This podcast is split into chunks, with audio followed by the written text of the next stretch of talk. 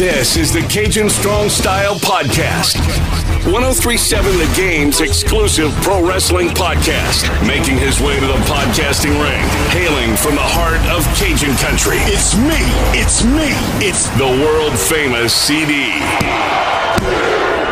Let's ring the bell and get this party started off right. And welcome everyone to the Cajun Strong Style Podcast, 1037 Games exclusive pro wrestling podcast. Appreciate you listening in however you're doing so, be it through 1037thegame.com, the free 1037 The Game mobile app, Apple Podcasts, Google Podcasts, Stitcher, and any other way, because there's about a bajillion ways to consume your favorite podcast in 2021. We appreciate you choosing this as your place to go when it comes to the sport of professional wrestling. And, you know, it's definitely been a busy week, and I'd say it's been a legend wait for it, dairy week in the sport of pro wrestling. So let's get into it right now with the three count. And we start things off with the big story that many people in the WWE were wondering about Damian Priest and the planned call up. This coming from Dave Meltzer on Wrestling Observer Radio. He said, quote, they had decided with this idea of we need to make stars on SmackDown, but we've ruined everyone on SmackDown. I don't think that anyone actually says that they've ruined everyone on SmackDown, but it looks like inherent, you know, and we need new baby babyface stars. We all knew that. Some so it was kind of like somebody asked, who can be the next new babyface to come on the main roster?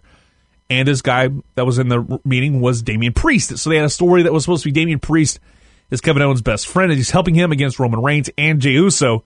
In fact, they were going to do a tag match on the show Friday night, according to the report. And Damian Priest is there and ready and all that. And Kevin Owens essentially says it made no sense for him to be my best friend. What do we have in common? Why would he be my best friend? And Roman Reigns agreed. And since it's Roman Reigns, the idea was nixed.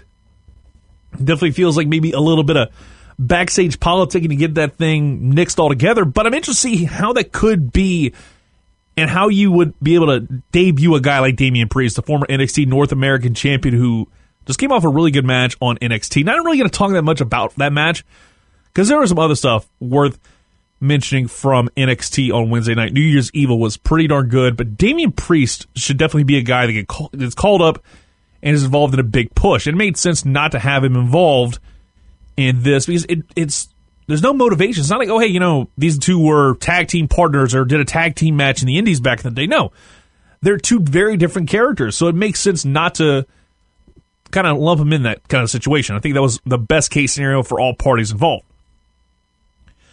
Looking at Ring of Honor, big news coming out of the company. They've been re signing a lot of guys. One that hasn't signed, at least not yet, is Dalton Castle. He's officially a free agent according to Wrestling Inc. And Dalton signed with ROH back in 2013. Also wound up winning the ROH World Championship back in 2017, beating Cody Rhodes. So now he's free to sign and appear for any company that he wishes for. Obviously, right now it's not necessarily the best time to even pull off going to all these independent promotions, but it's it's interesting to see how this is going to go. And from the sources, it's said to be was a good deal that ROH offered Castle, but he's considering the offer, but he also wants to see what else is out there. Could it be WWE, AEW, New Japan, whatever? But as of now, he's a free agent. But I think as of right now, if Dalton Castle does come back, I, I wouldn't be surprised if he comes back considering everything that's been going on with Ring of Honor, re signing a lot of guys, and finally addressing stuff from like six months ago and saying, hey, you know, we're going to go ahead and send off Marty Scurll and he'll never be part of this company again. Finally acknowledging, hey, we got we're parting ways with Marty Scurll six months after all the allegations came out. But that's a different conversation for a different day. And the final bit of news is kind of going back to September. This is coming from Nick Jackson, one of the AEW World Tag Team Champions, saying that he contracted the COVID 19 virus back in September and he basically called him out on the Instagram story saying, quote, crazy to think there's still COVID deniers out there in this world, probably throwing a little bit of shade at Flip Gordon in the process. I had a pretty bad case of COVID in early September that kept him bedridden for nearly three weeks. He couldn't taste or smell for about two and a half months. And at one point, his whole body had hives on. His doctor said it was definitely from COVID. End quote. And he also revealed that his brother had to carry most of the load during their matches after he had returned. And Basically, it was kind of just the fact that his cardio wasn't necessarily there because he couldn't catch his breath. And his cardio was finally back, but it took months to finally feel like himself again. And he ended it by saying, let's protect each other and wear a mask. And it's just absolutely ridiculous that people are still denying this thing. after all that we've learned about it over the last almost a year since it's really kind of become part of our everyday life is avoiding this pandemic. And it's interesting to see how this is going to affect pro wrestling in 2021 as we progress past the month of January into February and once we get towards that one year mark of March 11th, 2020. Now let's get some questions from the listeners because I think that's really fun. And I've always wanted to do that. And I always try and drop these questions. I don't get many from people, but I always get one, almost guaranteed. When I throw this question out there on Twitter, you can follow me at Clint Domingue or Cajun Strong Style. It's C A G N Strong Style because, well, apparently Cajun Strong Style, all one word, was too long for the WWE, for Twitter, I should say, to allow on their platform. I don't get it. Whatever. Then we get to Cajun Packer. He tweeted this out on me. Which event is better and why? Royal Rumble or WrestleMania? I've got some very pointed thoughts about this. I got to say, it is without a doubt for me, WrestleMania. And I'll tell you why. It's because WrestleMania is always going to be the biggest show of the year. It's the big payoff towards all these storylines. Yes, you can say the Royal Rumble is the official start of WrestleMania season, and all the storylines from there really build and hit a crescendo with WrestleMania. I think, honestly, for me, of the big four, I'd probably say SummerSlam and WrestleMania are my top two. I can alternate from day to day which one's are my absolute favorite, but it's more the fact that of all the big fours, it is your resolution part of the plot, if you will. If we're going to talk about when you read different novels or see movies, you always want to have the payoff and the blow off and see how this thing goes. Obviously, if you're having a different type, especially a three act arc, let's say, because most movies, especially action, superhero movies and stuff, they follow like a three act play. You have the beginning, the middle, the end. For the most part, WrestleMania is always the end game, is always that final moment before everything gets reset. We get new storylines and things move in a different direction. And that's what I think the WrestleMania is. The Royal Rumble is always the act one, you introduce all these storylines and then you really build towards it and you hit the crescendo in late April, or early April, I should say, late March, early April. I like WrestleMania because it's always guaranteed to have a blow off. You won't see many storylines like continue past this date. And that's the way it should be. You should always have that conflict resolution and have a payoff. For the most part, SummerSlam always has like a blow off and you see a bigger angle come to an end. So I think the way they book out WrestleMania is why I like WrestleMania better because you can have the chase, but I think at the end of the day, it's WrestleMania. It's the showcase of the Immortals. You see all these great main events and all these great matches. And you always leave the show, whether you're there or watching at home, you are watching it and you feel a certain way. You absolutely love the fact that you got to see this thing come to its own resolution. And when it does, I mean, look at Kofi Mania, WrestleMania 35, Daniel Bryan, WrestleMania 30. Those were without a doubt some of the biggest moments in pro wrestling history. And you just sat there and you felt great. Yes, you saw The Undertaker lose his undefeated streak at 30, but you remember more about WrestleMania 30 ending with Daniel Bryan hoisting both belts. You remember that, and you always sit here and say that. You won't necessarily remember, hey, you know, the Royal Rumble matches. You won't remember what happened at the Royal Rumble, and those won't be like entirely super memorable. Outside of last year with Edge's return, do you truly remember how good or bad that match was? How good or bad that show was? Not necessarily. I just always think WrestleMania is your biggest show of the year, and it takes a lot of precedence. I could probably say it's that and SummerSlam are two of my favorites because there's always conflict that gets resolved during this, and then we reset and we go into different storylines going forward. Sure, there's some exceptions to the rule with SummerSlam, but for the most part, I like those just a little bit more. Now let's get to some stuff involving the sport of pro wrestling. And let's start with Legends Night. and How much it sucked. First off, I didn't see much of it because I was busy, you know, want to enjoy a good, you know, Monday night, the first Monday without football, and it was Legends Night. I was like, okay, I'll, I'll watch a little bit of it. I won't watch the whole thing because it just felt like, for the most part, it was your typical fare where you have Hulk Hogan show up and he does his thing. Ric Flair is there. Ric Flair botched a finish during the show during the women's tag team match with. So it was the like it was really weird to see that match come to an end the way that it did with the women's tag team match. And like basically, Charlotte Flair got tripped up by Ric whenever it was supposed to be the other way around, and Peyton Royce was supposed to, and apparently just Ric forgot the finish for one reason or another. And it was just a complete disaster from Jump Street, and it was just overall disappointing to see that. But I love how Charlotte handled that like a professional and was able to make this lemonade lemon into lemonade and at least have fun with it and just basically say like Ric, stay out of my damn business. It was so good to see that, and it made you think that that may have actually been a, a thing, an angle that they were running, but instead it was a botch that they wound up turning into a bit of a positive. So more power to Charlotte Flair for turning that thing around and making a really crappy situation a little bit better. And then we also saw at the main event of the night, by the way, Drew McIntyre Keith Lee put on an absolute master class type of match where you had like Keith Lee hitting a Spanish fly off the top rope on McIntyre was something I never thought I'd see. And it was the first show of 2021. So yeah, 2021 looks to be off to a very fast and furious start. And then, like you saw McIntyre retain, no surprise there. You weren't going to see a title change hands on there. It's not the Monday Night Wars anymore but it was a damn good match.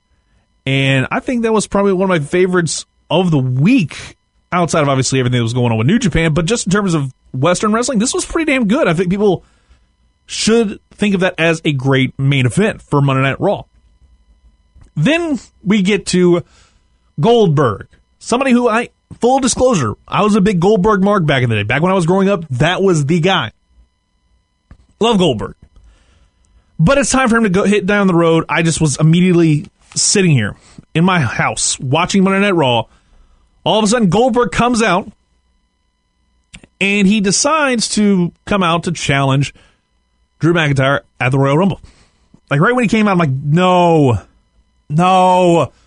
What are we doing? Why are we continuing to have Goldberg pushed straight boom to the moon? I'm just like, come on, man. I cannot be dealing with this in my life. This was not good. This was a bad look for the WWE. And I just sat there like, really? Did they actually think this through and say, hey, this was the right way to go about it? And Goldberg returning, and it made him look like a complete goof because the whole night you had Randy Orton basically talk trash to every single legend that was there. Mark Henry, the list can all show long. He was messing with all the legends talking all kinds of mess about them. And then you like you go to McIntyre and say, "Hey, you've been disrespecting the legends. You've disrespectful, son." That's the exact opposite of what Drew McIntyre's done. He's never said a bad thing, never really said anything about the legends. But it was like, what the hell? Like, why did they have to do it that way? And then you end it with, in the most weird way possible, where Goldberg just pushes McIntyre, and then they go off the air. Like the second McIntyre's butt hit the damn damn apron, the mat, they went off the air and switched over to reruns of whatever. I don't remember what it was. I don't care what happened after 10 o'clock on USA Network. I probably switched it back to Sports Center or something. I don't know. But it was a ending that just made you wonder, like, what are they trying to do? You've basically spent the last, I'd say, six months to a year building up McIntyre as probably one of your top two guys I'd say behind Roman Reigns.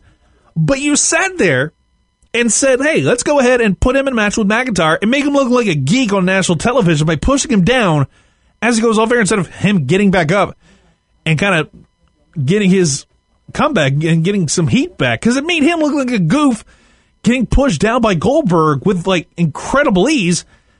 And there's no point of like why I'm sitting here and I'm watching. I'm like, okay, Goldberg's in it if Goldberg goes over, I'm just going to be so absolutely like apoplectic on this show.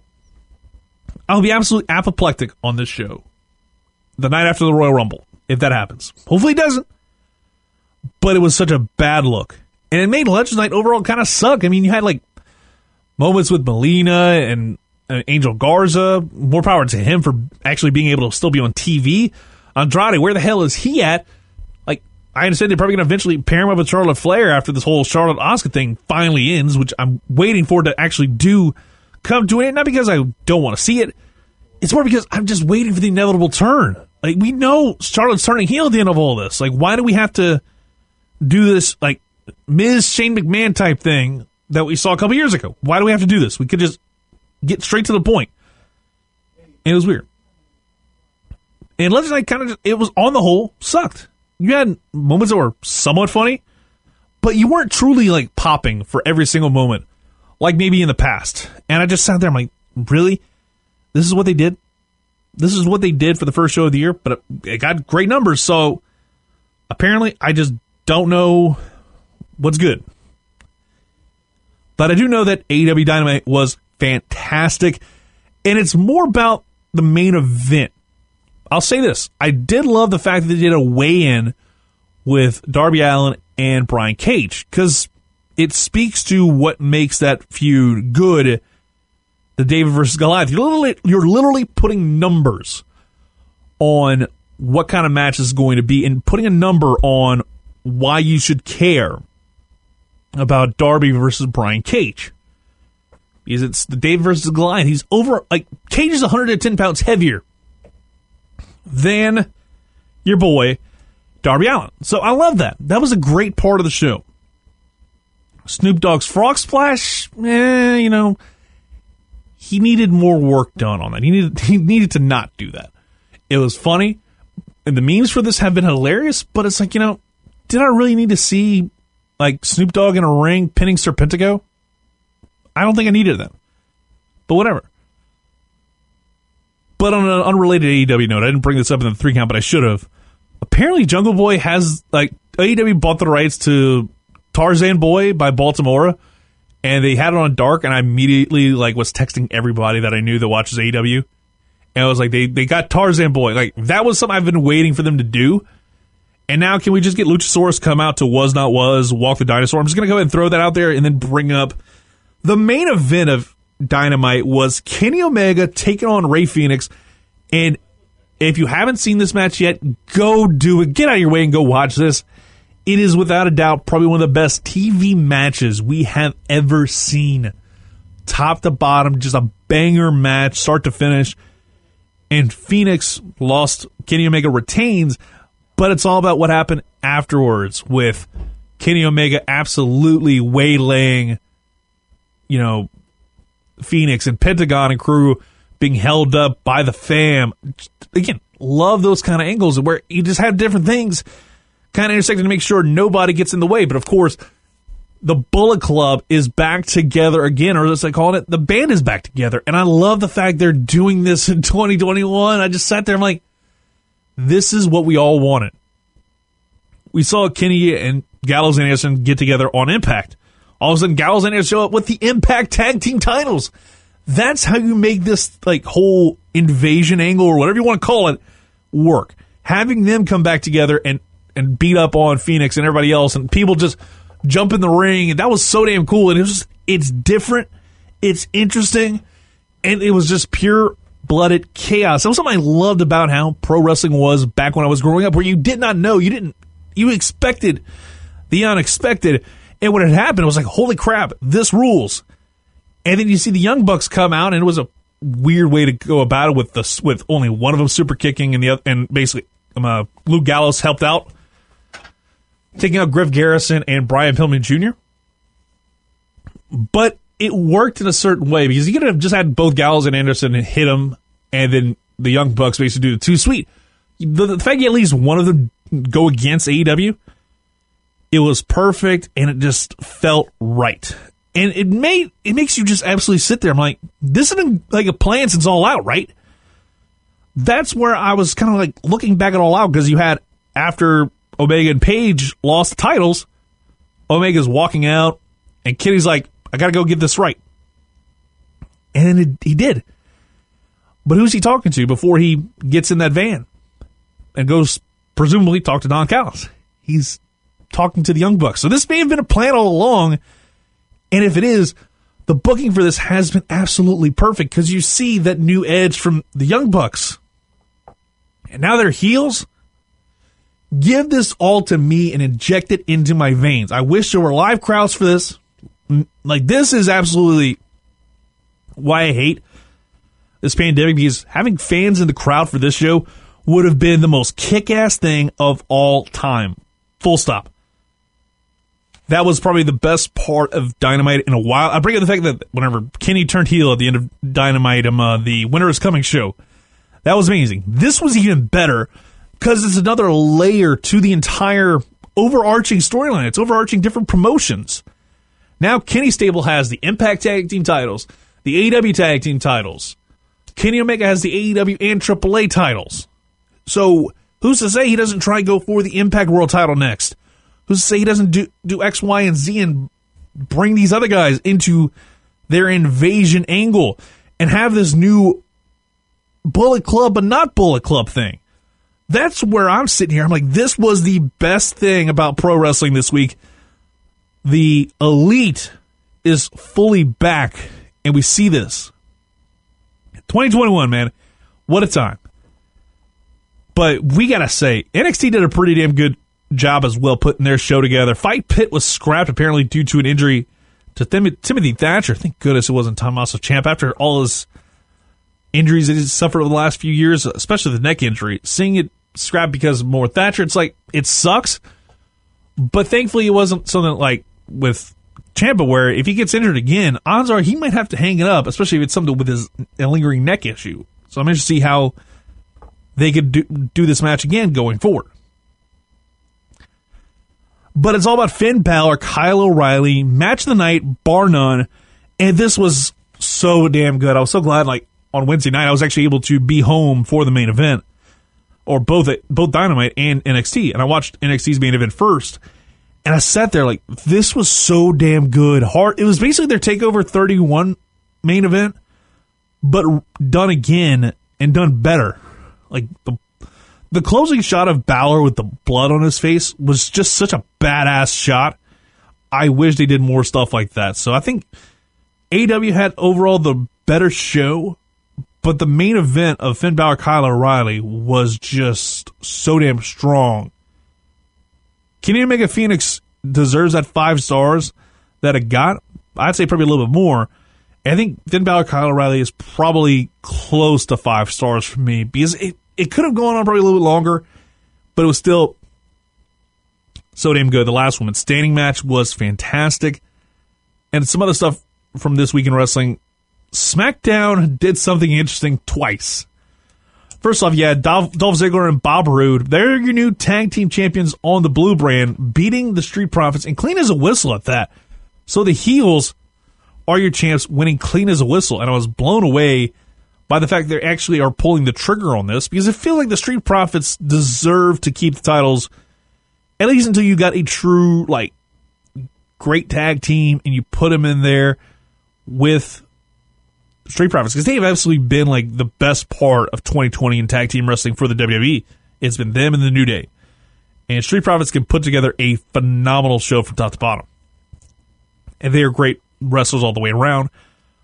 But I was surprised at that. But I was even more surprised with the finish of, of, the show. First off, you have Shinsuke Nakamura probably being babyface again, and I love the fact they're doing this. It absolutely works with him, and I love the fact they're going to continue to do an angle with Shinsuke Nakamura turning babyface.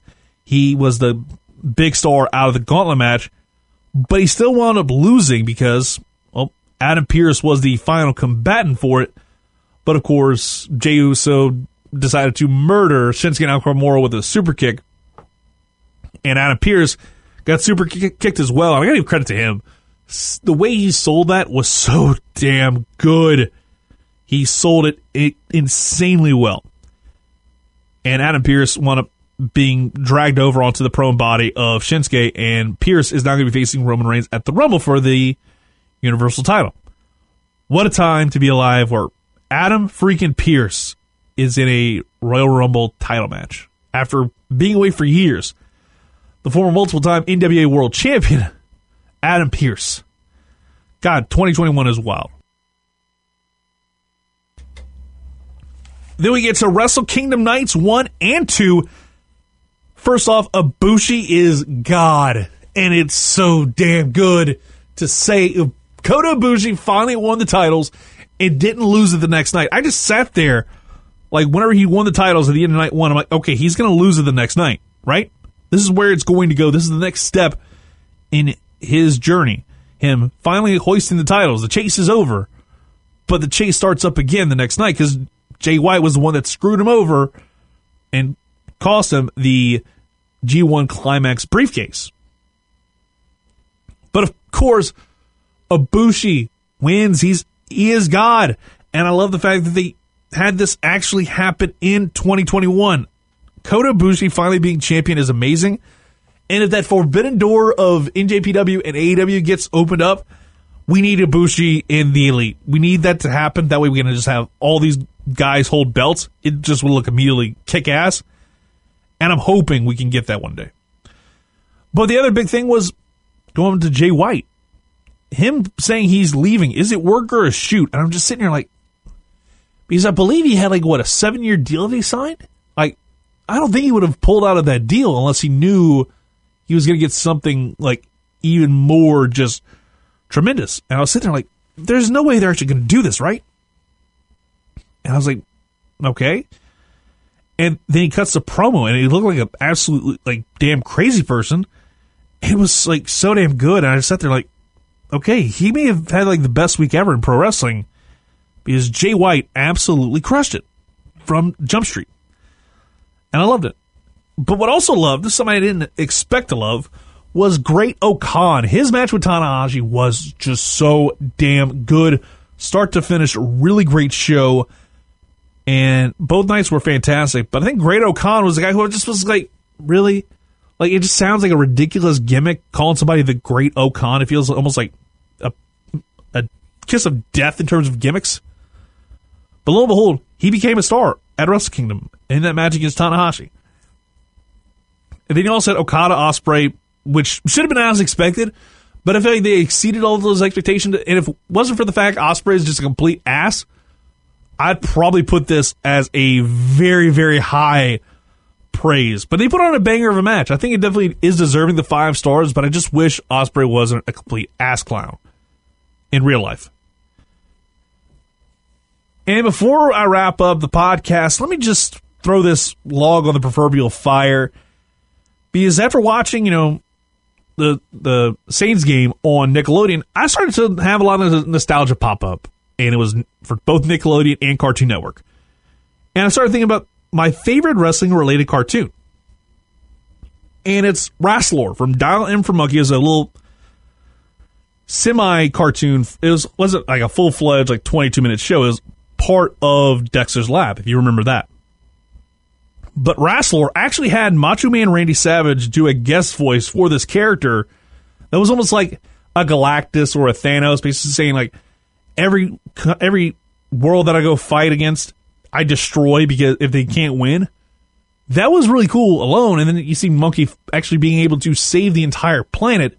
Dial M for Monkey is probably one of my favorite things from Dexter's Lab, but this episode in particular was amazing, and I again had the nostalgia flying everywhere yesterday when I was watching the Saints game on Nickelodeon and just remembering like and then bring up all the old school references. I just sat there like, okay, this is this is what it was like when I was a kid. Like I can remember all this stuff. And I just sat there like remembering all these different shows, both on Nickelodeon and Cartoon Network, and I was like just started thinking about the Rasslor episode and wound up rewatching it. Still holds up to this day. And also Randy Savage just was like the perfect choice for that because him alone is just a cartoon character in and of itself. That's going to about do it for the Cajun Strong Style podcast. Make sure you leave us a five star review, six stars if you're in the Tokyo Dome for the Cajun Strong Style podcast, 1037 Games exclusive pro wrestling podcast. You can check it out on Apple Podcasts, Google Podcasts, 1037thegame.com, the free mobile app, and so many other ways. I think the only way you can't listen to us is through the FM dial and I think on Spotify as well, at least for right now. When we get on Spotify, we will let you know because trust me, we want to make sure you listen to us any way, anytime, anywhere, any place because trust me, pro wrestling is what matters most in this world, at least to me. So hopefully you enjoyed this week's podcast. We'll be back with you next Monday.